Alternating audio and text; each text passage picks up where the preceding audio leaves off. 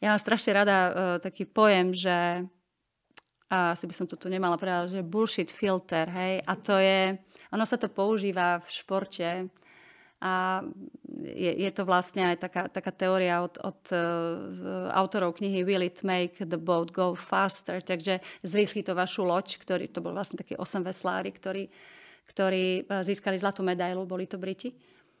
A oni vlastne hovorili to, že športovec sa musí naučiť dať, dať preč vlastne všetky také bočné vplyvy. Rušivé elementy. Rušivé vplyvy, mm-hmm. presne. Ľudí, ktorí, ktorí aj tak nemajú vplyv na váš výkon. A čo? Akože čo ty, ty keď mi povieš, že, že ja nie som dobrá, tak akože a čo?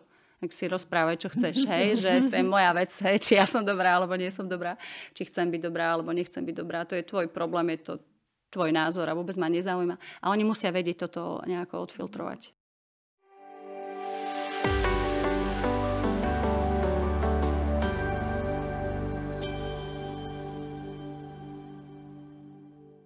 Prajeme vám všetkým príjemný deň. Našim dnešným hostom je Renata Bartková, 20-ročný skúsený manažer v oblasti farmácie, product manažer, country manažer, brand manažer, marketing a sales manažer.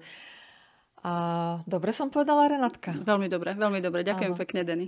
A ty si ešte aj zakladateľka hadzanárskeho mm-hmm. klubu Slovan Áno. Malafatra v Žiline. Áno. Áno. Lebo si športovec, mm-hmm. bývalý, pekne ťa teda vítame. Ďakujem veľmi pekne, dievčatá, som tu veľmi Vítaj rada medzi vami. Ďakujem vám. No vlastne ty si tu nedávno bola aj mm. s nami, takže ani sa ťa nejdeme možno pýtať, čo máš nové, ale že, že vlastne vieme, že ty teraz si zmenila aj ako keby job, stále mm. si v manažmente, a, mm. ale keby si sa možno mohla podeliť o to, že ako coaching možno funguje mm. v tvojom manažerskom a líderskom živote. Mm-hmm. No, mm, možno, že by som začala tak, že pred a po, hej, lebo, okay. pre mňa bola tá, tá, ten moment rozhodnutia, kedy som vlastne podala cez internet prihlášku, že by som sa teda veľmi rada zúčastnila kurzu uh, uh, koučovacieho u vás, tak, tak to bolo to obdobie pred kedy myslím si, že to bolo viac také pocitové a, a, a veľmi také, že učila som sa sama na sebe a hlavne učila som sa na svojich vlastných chybách. Hej. Takže uvedomila som si sama častokrát, že a kde možno, že robím chybu vo vedení ľudí, alebo kde, kde v komunikácii môžem priam, takouto svojou priamosťou a, ľudí odstrašiť. Hej. A coaching mi veľmi pomohol, nie? pretože som si uvedomila, že ako inak sa dá, dajú klás otázky alebo ako inak sa dá komunikovať s ľuďmi, aby vlastne pochopili, že čo od nich chcem. Mm. Takéto moje komplexné myslenie, aby to nejako uchopili tí ľudia, ale zároveň, aby sa ma nezľakli hej, v, tej, v tej mojej športovo, v tom mojom ťahu na bránu, ktorý mám. A v čom bola najväčšia pomoc? Mm-hmm čom bola nále... Vie, čo mne najviac pomohlo to, keď ste povedali, že každý človek má právo eh, rozhodovať za svoj vlastný život a, a vlastne rozhodnúť sa, kam, kam pôjde a, a čo urobí a ako to urobí. Hej. Že, že nie je dobré im vnúcovať alebo nejako podsúvať svoje videnie sveta. A to, to, to bolo také, že aha moment, že hu,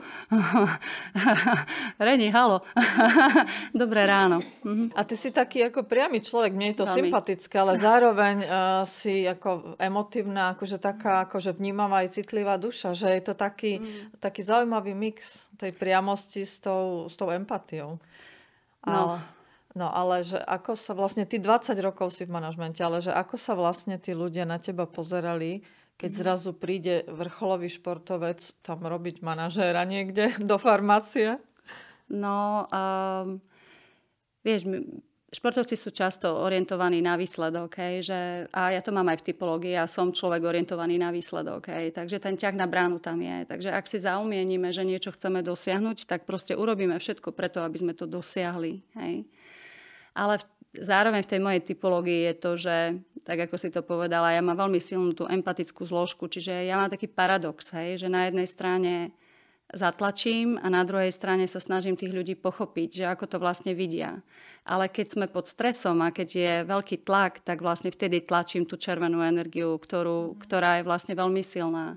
A niektorí ľudia to proste nemusia celkom pochopiť. Hej. Takže a naozaj mm, aj tými rokmi ja som sa učila to, to korigovať, učila som sa ovládať sa, aby som proste tak akože nezatlačila na tých ľudí až príliš.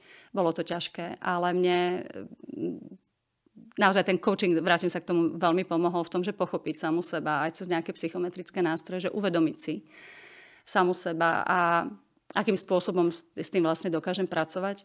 No a v biznise uh, ono je to, teraz sa tlačí veľmi taká tá spolupráca, hej, uh, to spoločné rozhodovanie. A ono je to všetko fajn, kým to nesklzne do tej roviny, že vlastne nikto nie je zodpovedný hej, za to, čo sa robí. Hej.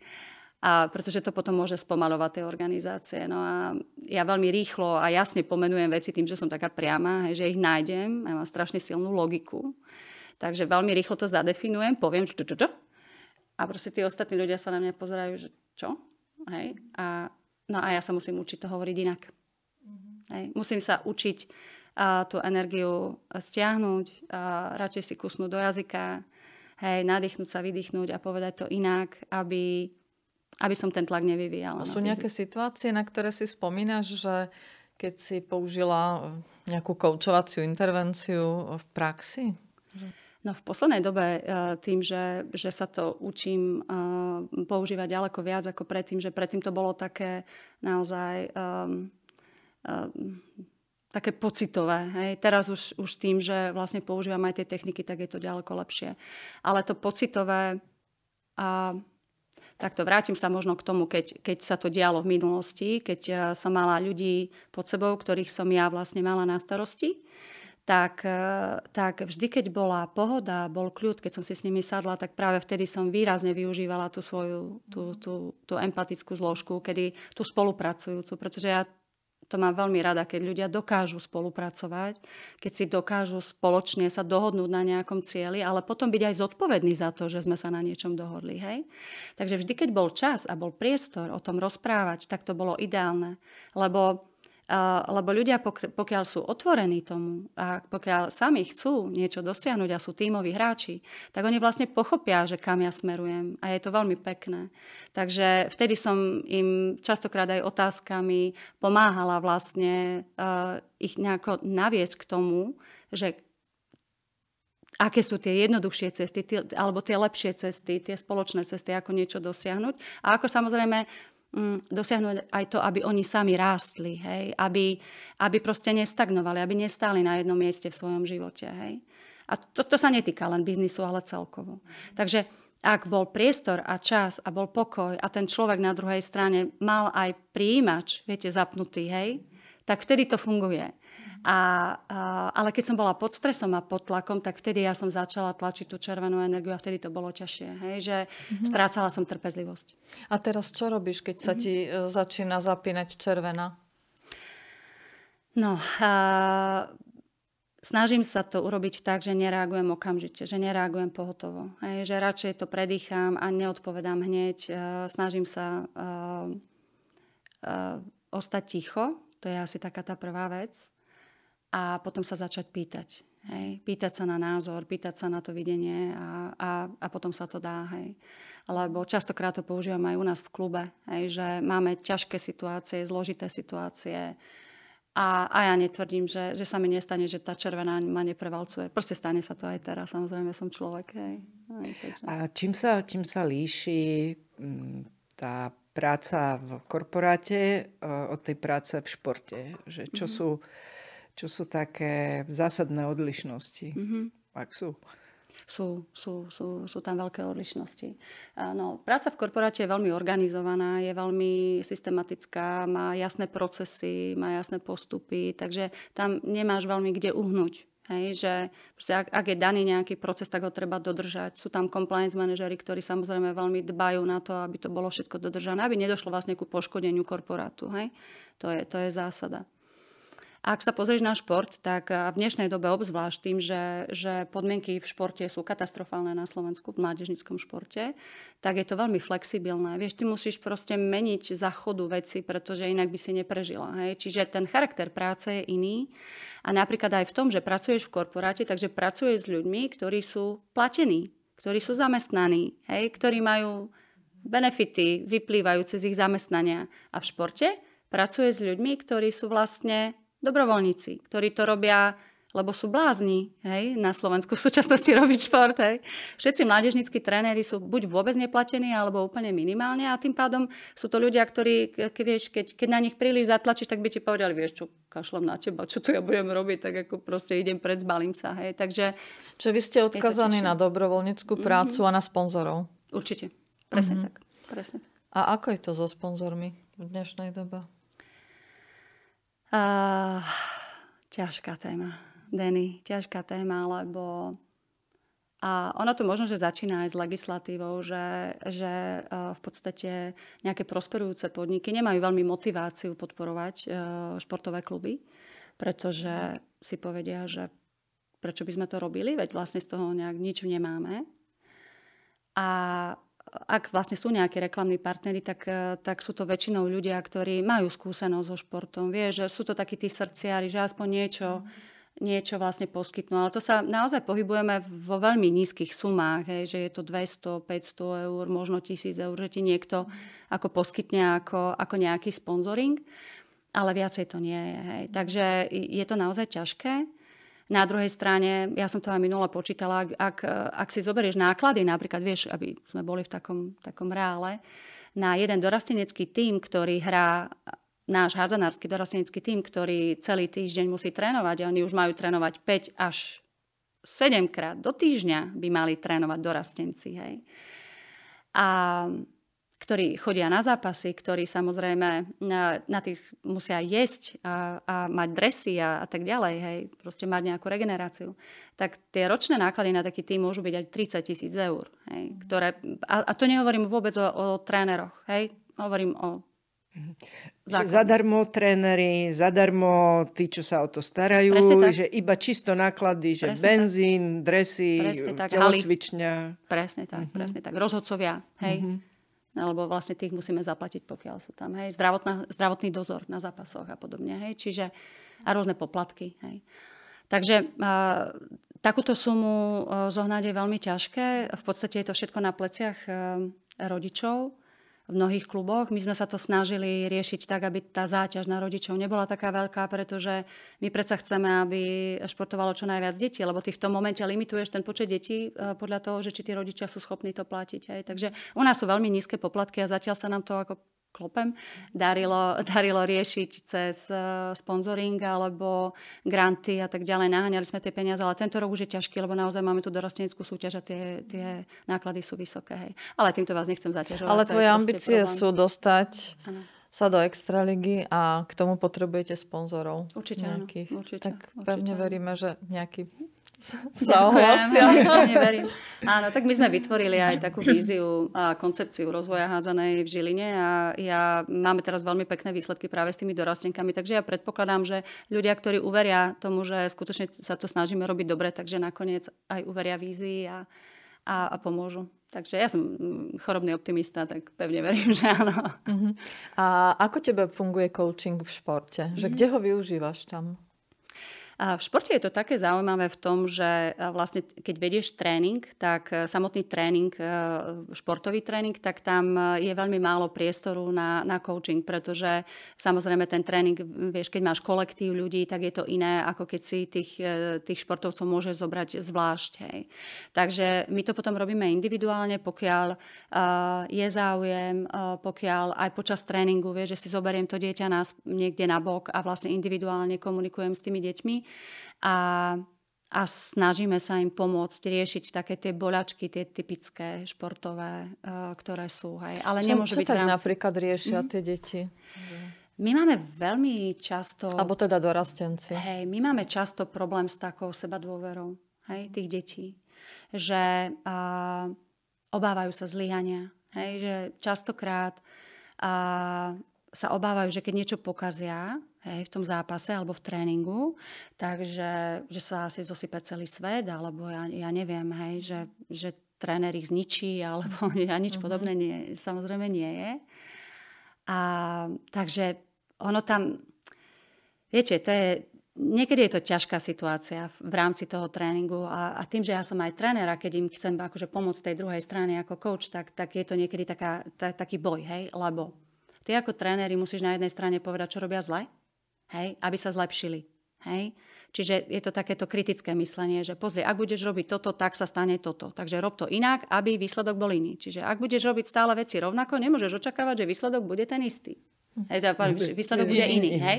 Čiže začni robiť veci inak a keď ich začneš robiť inak a vedomé, tak aj výsledok bude iný. Hej? Čiže ty vieš, to, v, tom, v tom tréningu musíš upozorňovať na nejaké technické nedostatky, taktické a tak ďalej, zvýšiť hlas, vieš. Hej? To je nepopulárne. Ale pri tom coachingu, ak si ich zoberieme naspäť, teda niekde bokom, tak tam už musíme úplne inak rozprávať. Hej? Samozrejme stíšiť hlas, pýtať sa a hľadať, že, že z čoho to vlastne pramení ten, tá nízka seba dôvera častokrát. Alebo z čoho pramenia uh, tie obavy zo zlyhania. Mm. Alebo sa nám stáva to, že mm, nie je dobrá podpora z rodiny. Alebo je nadmerná. Hej, že, že príliš veľké očakávania od rodinných príslušníkov voči dieťaťu. Hej? Čiže to dieťa môže cítiť veľký tlak. A prípadne uh, také tie... Uh, ja mám strašne rada uh, taký pojem, že a asi by som to tu nemala povedať, že bullshit filter, hej, a to je, ono sa to používa v športe a je, je to vlastne aj taká, taká teória od, od uh, autorov knihy Will it make the boat go faster, takže zrýchli to vašu loď, ktorý, to bol vlastne taký osem veslári, ktorí ktorí e, získali zlatú medailu, boli to Briti. A oni vlastne hovorili to, že športovec sa musí naučiť dať, dať preč vlastne všetky také bočné vplyvy. Rušivé elementy. Rušivé vplyvy, mm-hmm. presne. Ľudí, ktorí, ktorí aj tak nemajú vplyv na váš výkon. A čo? Akože čo ty, ty keď mi povieš, že, že ja nie som dobrá, tak akože a čo? Tak si rozprávaj, čo chceš, hej? že to je moja vec, hej? či ja som dobrá, alebo nie som dobrá, či chcem byť dobrá, alebo nechcem byť dobrá. To je tvoj problém, je to tvoj názor a vôbec ma nezaujíma. A oni musia vedieť toto nejako odfiltrovať. Hej. To je dobrá skúsenosť aj pre život. No, to je. Bo väčšinou teda všetci a, ľudia okolo vedia, ako máme žiť. Presne tak, mhm. presne mm-hmm. tak. Hej, hej, hej. A dávajú nám rady. No a vlastne, lebo ľudia si často milia coaching, športový coaching a, od tréningu. Ale vlastne v športovom v športovom živote je coaching, mentálny coaching, kde takto individuálne rozprávate s, s dorastencami alebo športovcami Aha. o tom, že ako teda to majú robiť, aby sa im ľahšie žilo alebo aby sa s niečím vysporiadali. A ten tréning je vlastne tréning. Ale niekde sa to teda volá, že športový coach je ten Hej. tréner. Aha. Ale u nás je to tak v našej ako, kultúre, že Aha. športový coaching je ten mentálny coaching vlastne. Aha. Áno, presne tak, lebo ten coach v športe e, je častokrát aj zodpovedný za takú taktiku, hej, to aj na tom zápase, že ako to vlastne presne bude prebiehať, je taká tá stratégia vieš, z biznisu, že, že e, čo urobíme na tom, voči tomu konkrétnemu superovi. A aj to sa dokonca líši, lebo veľakrát v tých takých tých veľkých profesionálnych kluboch sú vlastne tréneri, ktorí majú samotný tréning na starosti, hej, kde, kde dozerajú na jednotlivé e, etapy toho tréningu. A, a potom je coach, ktorý ako keby tam ešte vstupuje nad to, ako taký nejaký head coach, ktorý vlastne ti dáva práve tú taktiku a tú, tú, tú, to celkové smerovanie toho týmu. A ten mentálny coaching, tak, tak tam väčšinou býva teda ešte niekto v tom, v tom športovom eh, realizačnom týme, ktorý je vlastne za toto zodpovedný. Hej? Že, že nie je to osoba dva v jednom. Málo kedy, málo kedy, hej. A ono vlastne preto sa v športe začalo hovoriť o mentálnom koučovi, aby sa odlišil od toho kouča, toho taktického a toho Presne. odborného, Áno. Eh, ktorý, ktorý robí iný druh práce. Mm-hmm. A vlastne niekedy ľudia sa ma pýtajú, že aký je rozdiel medzi koučom a mentálnym koučom. Takže že vlastne mentálny kouč v športe je to, čo mu inak hovoríme kouč. Áno, tak.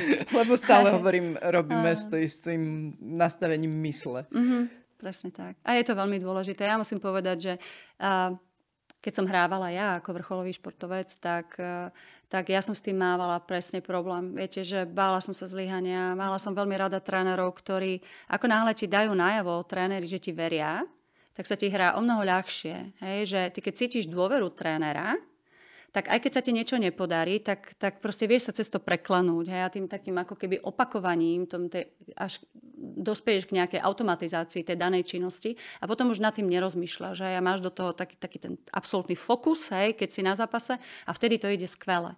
Ale ak cítiš, vieš, tak podvedome, že ten coach alebo ten tréner, hej, že mm, ako nie si práve ten jeho líbling veľký, hej, tak, tak vtedy je to ťažké. Lebo vlastne vstupuješ eh, na to ihrisko a hlavne v tom kolektívnom športe samozrejme je tam aj nejaká taká tá interná konkurencia vždy, hej, v rámci toho týmu, pretože uh, bojuješ aj post. Týmu, áno, alebo bojuješ aj o ten svoj vlastný post, hej, čiže a, a ty sa chceš ukázať v tom danom zápase a byť v čo najlepšom svetle. A nie vždy to, to tí športovci dajú. No. Takže mentálny coaching je skvelá vec a som veľmi rada, že, že to je v dnešnej dobe o mnoho viac známe ako, ako v minulosti. Tú dôveru, keď je, e, keď je tréner aj vyštudovaný coach, tak vlastne dáva dôveru v zverenca a to podporuje jeho vlastnú seba dôveru. To je ako keď rodičia dôverujú svojmu dieťaťu, netlačia na neho, že musíš to dať alebo tak, ale ani to nemajú tak, že no tak keď sa ti podarí, tak dáš, ale proste dívajú sa s dôverou a s fandením na to dieťa, tak vlastne to, tomu dieťaťu rastie tá seba dôvera. A presne táto paralela je z rodiny aj, aj v tom športe. Ja. Že není tam toľko tlaku a stresu, ale zároveň je tam také ako keby vášeň a, a odvaha. Určite, vieš, ono, uh, ja úplne chápem a rešpektujem to, že my ako rodičia, keď sme, tak úplne inak vnímame to svoje dieťa ako niekto zvonku. Hej. Je to proste tak. Moji synovia hrali hokej obidvaja a viem, čo to bolo. Hej, že ja ako rodič Oh, minule som sa stretla s trénerom zo Žiliny, so Stánom Škorvankom a hovorím mu, Stáno, daj mi feedback na rodiča, že aká som bola. Tak sa začal smiať radšej nepovedal nič. Takže, vieš, ono, ono je, je to tak, hej, a ja to chápem. Ja to úplne rešpektujem teraz, keď som z tej druhej strany ako tréner, tak ja to chápem, lebo som to prežila, hej, že vždy, ako náhle sa obujeme do topánok toho človeka, lebo to vieme, lebo sme to zažili, tak to o mnoho ľahšie e, proste chápeme a vieme sa k tomu postaviť. Hej, aj tie strachy, aj tie tlaky, aj tie obavy a tak ďalej. Ja, čo som veľmi rada, je to, že v rámci toho týmu, ktorý, ktorý konkrétne ja teraz trénujem, tak tam je taká úžasná skupina rodičov, že tak sa dali dokopy. Sú to mnohí aj bývalí športovci z rôznych e, športov, a oni, presne, ono to chvíľku trvalo, kým to tak sadlo, hej, medzi nami, že pochopili, že ja vlastne tým deťom chcem najlepšie, ako sa dá, hej. Ale proste viem byť niekedy aj veľmi tvrdá, priama, zase ich potom pohľadkám. Vieš, to je také, že, že aj dobrá, aj, aj prísna. Aj cukorabič ešte používaš okrem koučovania. presne okay. tak, je, je to mm. tak, lebo proste pri tom športe je to o nejakom tom, o tej sebadisciplíne, o tom seba... Uh, uvedomenie. Proste v tom klube sa naozaj stretla taká veľmi dobrá partia ľudí, ktorí s nami teraz chodia. Oni, oni pochopili, že čo vlastne chcem a čo chcem vybudovať u tých dievčat, lebo šport je naozaj o seba obetovaní, hej, o, o tej disciplíne. A dnešná mladá generácia podľa mňa toto stráca. Hej. Ako ja mám z toho pocit taký, že pokiaľ rodičia nevedú deti k tomu, že nedostaneš v živote len tak niečo zadarmo, že proste ako musíš niečo pre to urobiť, aby si to získal, tak eh, proste pokiaľ nemáš takúto partiu ľudí, ktorí tomu rozumejú a, a ktorí ako sa stotožnia s tým celým, tak, eh, tak to potom nemôže fungovať. A u nás sa to, chvála Pánu Bohu, takto stalo. A tí ľudia sú naozaj veľmi obetaví, pomáhajú, chodia všade, fandia, chodia so zastavami, nakúpili si také šály, proste trička. Atmosféra je úplne úžasná, všade dostávame pochvaly, takže to, to je skvelé. Potom robiť v takej atmosfére, že, že naozaj ľudia chcú. Vieš, že, že to že takú cítiš. komunitu ste presne vybudovali tak. spolu. Presne tak, presne tak. Že je tam taká tá hádzanárska komunita, že tí ľudia to proste berú a chápu to, že, že, že je to dobré. A takto máme aj, aj ďalšie kategórie, proste, že tí rodičia naozaj chcú, vytvorili tam takú, t- takú skvelú partiu. A spomínala si teda, že tvoji synovia uh, hrali hokej. Mm-hmm. A tam ti čo fungovalo ako trenérke a matke súčasne? No, v čase, keď chlapci hrali hokej, tak ja som vlastne vtedy skončila s hádzanou. Už som nehrávala hádzanú a, a bola som iba ako rodič. Čiže, a hádzanej som sa nevenovala ani ako tréner. Čiže to bola taká moja pauza, že venovala som sa vlastne chalanom e, s tým, že vieš, ono, treba ich voziť na tréningy, potom na zápasy sme chodili, takže ja som bola tiež taký rodič, že proste každý zápas a každý turnaj, ja neviem, čo som si to užívala. Takže bolo to iné. Ako mama, to je to, vieš, že snaží sa podporovať tie deti, že ak aj mali nejaké, nejaký pocit takého ublíženia alebo nepochopenia zo strany a, trénerov alebo zo strany a, funkcionárov potom neskôr a, v hokeji, tak, a, tak človek sa to snažil im nejako vysvetliť, hej, pomôcť im v tom individuálnom raste, rozprávať sa s nimi o tom ako to cítia, ako by to mohli zmeniť, čo majú oni preto urobiť. A vieš, ja som hlavne moje deti viedla k tomu, že hľadajte riešenia, že nehľadajte problémy, ale hľadajte riešenia, ako nevyplakávaj, ale tak porad si, hej. A boli situácie, kedy som ako keby aj ja zasiahla, keď už sa mi zdalo niečo, že, že to bolo úplne cez čiaru. A, ale, ale naozaj vždy som ich viedla k samostatnosti a musím povedať, že sa mi toto oplatilo. Obidvaja sú absolútne pevne nohami na zemi. Uh, sú už uh, vlastne dospelí obidvaja, majú svoj život a majú ho veľmi dobre zariadený. Takže, takže som na nich pyšná, lebo a, a zároveň som veľmi rada, že, že robili šport, pretože šport jednoznačne formuje osobnosť uh, dieťaťa, lebo je veľmi ľahké uh, vyhrávať. To je úžasne ľahké, ale o mnoho ťažšie je prehrať a poučiť sa z tej prehry. A vedieť to prijať. A vedieť to prijať. Mm-hmm. Hej, že, že proste uznať kvality súpera. Aj dnes sa nám to stáva niekedy, vieš, akože niektorý zápas vyhráme strašne vysoko s niektorými supermi a prídu niektorí tréneri a povedia ti, fú, Reni, fakt ste hrali výborne, gratulujem, boli ste skvelí. A stalo sa na minule, že jedna trénerka sa otočila na mne, podala ruku a my, že akože to, čo bolo. Hej? A, a vyhrali sme oveľa. A si povie, že tak ako... Ako sa urazila, že ste ich ja, porazili? Ja, a ja, ja som to nepochopila, vieš, lebo mi to prišlo, že, že fú, a, hej, že to by sa stať asi nemalo. A v minulosti, my keď sme prehrávali vysoko zápasy, že o 20 golov s Dunajskou stredou, tak ja som vždycky, že fú, smekám pred vami, aké ste šikovné, bože, ja chcem byť tiež, aby sme boli takéto dobré. A my sme mali také heslo, to musím pozdravujem všetky dievčatá z Dunajskej stredy, trénerky, lebo my sme si povedali v Žiline, že dievčatá, o rok porazíme Dunajskú stredu, hej, proste urobíme všetko preto, lebo pre mňa to bol vzor, hej, viete, pre mňa to bolo niečo, že, že meta, že chceme hrať rovnako dobre ako oni. Že pre teba to bola motivácia, keď ano, sa nepodarilo, ano, vtedy podarí sa tak, na budúce. Presne tak, vieš, že, že si povie, že wow, oni sú lepší, tak asi robia niečo lepšie ako my tak proste musíme to aj my začať tak robiť, aby sme boli takí šikovní, hej? A sa nám to podarilo. Takže... Áno, áno. Ale oni sú úžasné, naozaj sú to proste jeden skvelý klub so skvelými trénermi, takisto Šala, Michalovce, proste robia tú prácu skvele, vhádzané a klobúk dole pred týmito ľuďmi v dnešnej dobe. Klobúk dole. A tvoji synovia si vybrali e, ten šport, ten uh, hokej na základe čoho? Lebo ty si inklinovala ku kolektívnemu športu, oni tiež, čiže mhm. evidentne mm. si bola ich role model.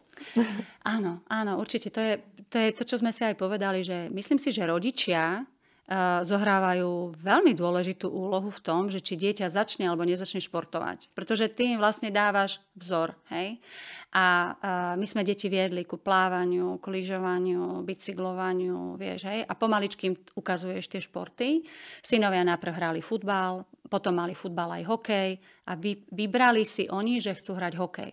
Cera to bolo to isté, hej, že proste prešla niekoľkými športami, aj cez hokej prešla, aj cez krasokorčľovanie, cez tenis, mhm. cez plávanie, vieš, proste da, dali sme jej niekoľko možností a potom ostala pri hádzané, lebo to je tak najviac sa jej to páčilo. Ale že mohli a ostať je... pri individuálnych športoch, ale vidíš, vybrali, vybrali si tak, jak ty. Presne mm-hmm. tak, presne tak. Na to fakt musíš mať podľa mňa povahu, vieš, že, že nebyť zameraný úplne na seba a brať to tak, že ha, ako to povedať, kolektívny šport je v tom pekný, že keď vyhráš, tak vyhráš uh, spoločne. Aj keď sa tebe nemusí práve dariť. Hej? A, a na druhej strane môžeš byť úplne úžasný, ale keď ten tým prehrá, tak na čo to bolo? Hej? Vieš? Že proste tam, tam je naozaj dôležité to, že individuálny výkon každého človeka alebo každého hráča je veľmi dôležitý, ale zároveň ten tímový, že proste jeden za druhého zabojuje, hej? že jeden druhému pomôže. Ak si dole, tak proste ten spoluhráč ťa potiahne za tú ruku a poď, neboj, dáš to na budúce, hej, a ideš. Takže toto je, toto je krása na kolektívnom športe. Tak si musela nejak, mm-hmm. nejako na nich zapôsobiť a zaujať ich niečím, lebo mhm. keby si ich do toho motivovala alebo nutila, tak by to nerobili. Mm-hmm. Ale že nejakým spôsobom si musela inak znútra pôsobiť, keď oni si vybrali niečo, čo si ty zažívala a prežívala. Rozmýšľam, že ako som to, tak nejako prirodzene, vieš, tak e, asi to išlo prirodzená tak autorita. Hej, hej, hej, hej. hej. Hej, no a keď nešportuješ, čo robíš? A keď nemenežuješ a nepracuješ a nespíš? Čítam, čítam. Rada čítam. Čo? Uh, jednak rôzne marketingové knihy mám rada, ale takisto vlastne motivačné. Mám to rada. Rada si to čítam. Také aj ezoterické. A... Aj psychodiagnostiku si si áno, robila? Áno, áno, áno. Toto ma vždy lákalo, dokonca vieš, ja som mala a to bolo, vidíš, to je takéto podvedomé, že diplomovú prácu ja som mala venovanú práve takej sociologickej téme, že, že spoluprácu, si nepamätám presný názov, mám to niekde na diplome napísané, ale ale ja som vlastne merala tú spoluprácu medzi funkcionármi, trénermi a hráčmi. A dokonca sme tam merali t- takú tú preferenciu toho, že ak som kamarátka s niekým mimo ihriska, takže či budem preferovať prihrávku tej hráčke aj v rámci tej, toho zápasu. A bude čo zaujímavé a zistenia. No ja nie, ale naozaj boli takéto výsledky, že niektorí to proste urobili. Hej, že, vieš, že máš proti útoku dve hráčky, tu mám rada, tu nie, tak prehrám tej, ktorú... Bohužiaľ sa to ako niekedy sa to deje. Ale... Že, že to je povýšenie osobných cieľov nad kolektívne. Hej, že to tam, mm-hmm. to, to tam proste niekde, mm-hmm. to, tam, to tam predsa len to tak strhne, hej. Ale aj tá spolupráca, skutočne tá komunikácia ma vždy zaujímala medzi trénermi, funkcionármi, aby bolo všetko jasné, zreteľné, zrozumiteľné. Vieš, aby to nebolo také zahmlané a také tie podpásovky, to som nikdy nemala rada, hej, že hej, budeme sa na seba usmievať a zozadu bum. to nie. Takže to ma zaujímalo. A tým pádom ja som sa vlastne venovala aj tej psychometrike, alebo teda stretla som sa s ňou práve vo farmaceutických firmách. A tam najprv som sa stretla s Insights. Hej, a to bola vlastne na mňa, že wow, že to je aké dobré, že vlastne som zistila, že kto som, čo som, hej že ktoré, ktoré tie, tie energie sú, sú pre mňa typické, hej, alebo tie, tie vedomé a potom aj nevedomé. Na, uh, neskôr som sa stretla aj s Luminou a tá, tá ma oslovila ešte viacej. Tam, tam sa mi zdá, že, že tým, že merajú každú kvalitu uh, osobnosti, takže sú také presnejšie, že neškatulkujú a človek vlastne aj pochopí tie paradoxy. A to je to, čo si presne hovorila Denny, že som aj aj, áno, som aj aj, aj niekedy to vo mne tak akože vrie, že teraz idem tu alebo tu, hej, že Zameriam sa... Tie nekonečné dialógy vnútri. Presne tak, presne tak. A ja tých paradoxov som zistila, že mám zo pár, takže už chápem, že prečo niekedy... A ako ti, ako ti tie psychodiagnostiky pomohli ako manažerke? Ak teda ti boli užitočné. Určite áno, určite áno, lebo uh, to seba uvedomenie je podľa mňa kľúčové. Vie, že keď, ale keď človek chce hej, si uvedomiť sám seba, že v čom je dobrý, alebo v čom sú jeho nejaké slabšie stránky, alebo nejaké skryté poklady, ktoré máš a ktoré vlastne nepoužívaš. Mm-hmm. Tak, a merala si aj svojich ľudí? A... Áno, áno, boli meraní aj ľudia. Hej, hej. Ako teraz, posledne, tým, že som nastúpila do novej práce, tak a do novej firmy, tak ešte nie, ale pokiaľ budú chcieť a pokiaľ tomu budú naklonení, tak samozrejme je to možné zrealizovať. Ale v prvom rade, vieš tam, nesmie byť taký efekt, že ľudia majú strach. Hej, z toho, že ak sa zistí, že akí sú, že to môže byť použité proti ním. A toto je veľký problém, vám musím povedať, že ak tí ľudia zažili v minulosti to, že bolo nimi manipulované, alebo bolo, bola tá psychometrika použitá proti ním, tak oni majú okamžite vlastne a, zábranu sa vôbec otvoriť a vôbec o tomto komunikovať. A je to veľmi smutné. Hej. Hej. A je to veľmi pochopiteľné. Je, samozrejme, samozrejme. A presne samozrejme. toto funguje aj čo sa týka coachingu. Že vo filmách, kde je strach, tak. nefunguje coaching. Presne. Pretože nikto nie je naozaj úprimný v tom rozhovore a iba keď sa tí ľudia cítia bezpečne, tak sú ochotní ako sa naozaj zamýšľať nad skutočnými vecami, ktoré ich trápia a v ktorých sa cítia vlastne je trochu zraniteľní. Takže toto sú a stretla som sa v niektorých firmách. Pre, pre mňa to bolo nepochopiteľné, lebo vieš, pre mňa je to nepochopiteľné preto, lebo ja som taký otvorený, priamy človek, hej. A mne raz eh, na jednom školení mi povedala, eh, nebudem hovoriť meno, teraz je to zbytočné, ale mi hovorí, že pani Bartková, akože, a vy vždy musíte povedať, čo si myslíte. Akože, veď vy ste ako terč, veď vy sa tam postavíte ako Ježiš, čo chcete skončiť, akože na kríži. Hej, a ja som si vtedy uvedomila, že fúha, že že to mojou priamosťou a otvorenosťou vlastne naozaj som čitateľná. Ja som nikdy nerozmýšľala nad tým, že to niekto môže zneužiť proti mne. A stalo sa to samozrejme, stalo sa to. Ale neviem, či to bola aj taká dávka naiv, naivity u mňa, že, že vieš, ja som bola odchovaná na rozprávkach. Vždy dobro zvíťazí. Nie? Keď konáš dobro, tak sa ti aj vráti. Hej? Takže, hej, áno, to tak v živote nie vždy funguje. Ale stretla som sa skutočne s tým, že niektorí ľudia sa tak boja, nie sú schopní sa otvoriť. Mm-hmm. Nie sú schopní. A až, A až mne to bolo nepochopiteľné, lebo ja by som to neurobila, nezneužila by som tých ľudí, mm-hmm. tie informácie. No my, my sme iní a preto tak otvorene komunikujeme, ale niektorí ľudia sú tak akože stiahnutí dovnútra do seba a sa tak veľmi chránia, že vlastne sa nedostaneš hlboko do, do autentického rozhovoru. A to som napríklad pochopila aj tým coachingom, hej? Viete, že toto mi veľmi pomohlo aj vlastne všetky tie techniky, ktoré sme preberali spoločne, že som si uvedomila a aj keď som to potom vlastne realizovala počas eh, toho pol roku a hlavne teraz v závere, keď už som mala ďaleko viacej informácií od vás, za čo vám veľmi pekne ďakujem obdvom, obom, tak vlastne keď som to začala používať, tak som až videla, ako to s niektorými ľuďmi úplne zamávalo, keď, keď začali rozprávať, keď sa začali otvárať, hej, že, že, že to bolo ťažké pre nich. Reni, a chystáš sa teraz eh, implementovať coaching v tom, na tvojom novom pôsobisku? Ako veľmi rada by som to, veľmi rada by som to, ale samozrejme je to o tom, že, že nakoľko sa spoznáme. Vieš, aby to nebolo umelé, vieš, takéto artificial, ono to potom skončí zle. Lebo pokiaľ to ľudia nezoberú fakt pozitívne, že je to pre ich dobro a že vlastne oni si tým sami pomôžu, lebo hľadáme ich zdroje, hej, ich, ich vlastné rozhodnutia a nič im nechceme podsúvať, tak tak by som to rada použila. Ale keď to nepochopia, tak, tak vieš, keď tomu Ako nebudú dobrovoľnú ponuku. Tak, tak. Mm-hmm. Áno, veľmi rada by som. Mm-hmm. Mne to veľmi pomohlo. Hej, v mnohých veciach. Mnohých. Hm? Aj to insights. To takisto vlastne uľahčí tú komunikáciu medzi ľuďmi v týme. Mm-hmm. A, a aj nejaký šport ešte teraz robíš, keď akože máš voľno, tak čítáš si vravela a ešte aj nejak sa inak hýbeš? No, jednak samozrejme na tých tréningoch e, s dievčatami, keď im niečo ukazujeme a podobne, ale ja si potrebujem ísť zabehať alebo ísť do posilovne alebo tak, lebo ja, ja potom sama cítim, že som nervózna, vieš, proste keď nešportujem, nehovorím, že to robím nejako v, v extra pravidelne, lebo už aj pri mojej typológii robiť niečo veľmi pravidelne je veľmi ťažké. Ale, ale, ale uh, potrebujem šport určite. Hej, že ja som taká odsudená na športovanie, myslím si, že celoživotne. Hej cítim sa lepšie určite, keď, keď sa hýbem. Keby si mala poradiť niečo takej 18-ročnej sebe samej, čo by si si poradila? No, aby som viac ľudí počúvala. O mnoho viac. Mhm, skôr ako niečo poviem. Me- menej byť terčom. Áno, áno, a menej byť terčom. A niekedy, niekedy nepovedať, čo si myslím. Proste nemusím to povedať. Nič sa nestane, ak to nepoviem. To asi tieto dve veci by som si povedala.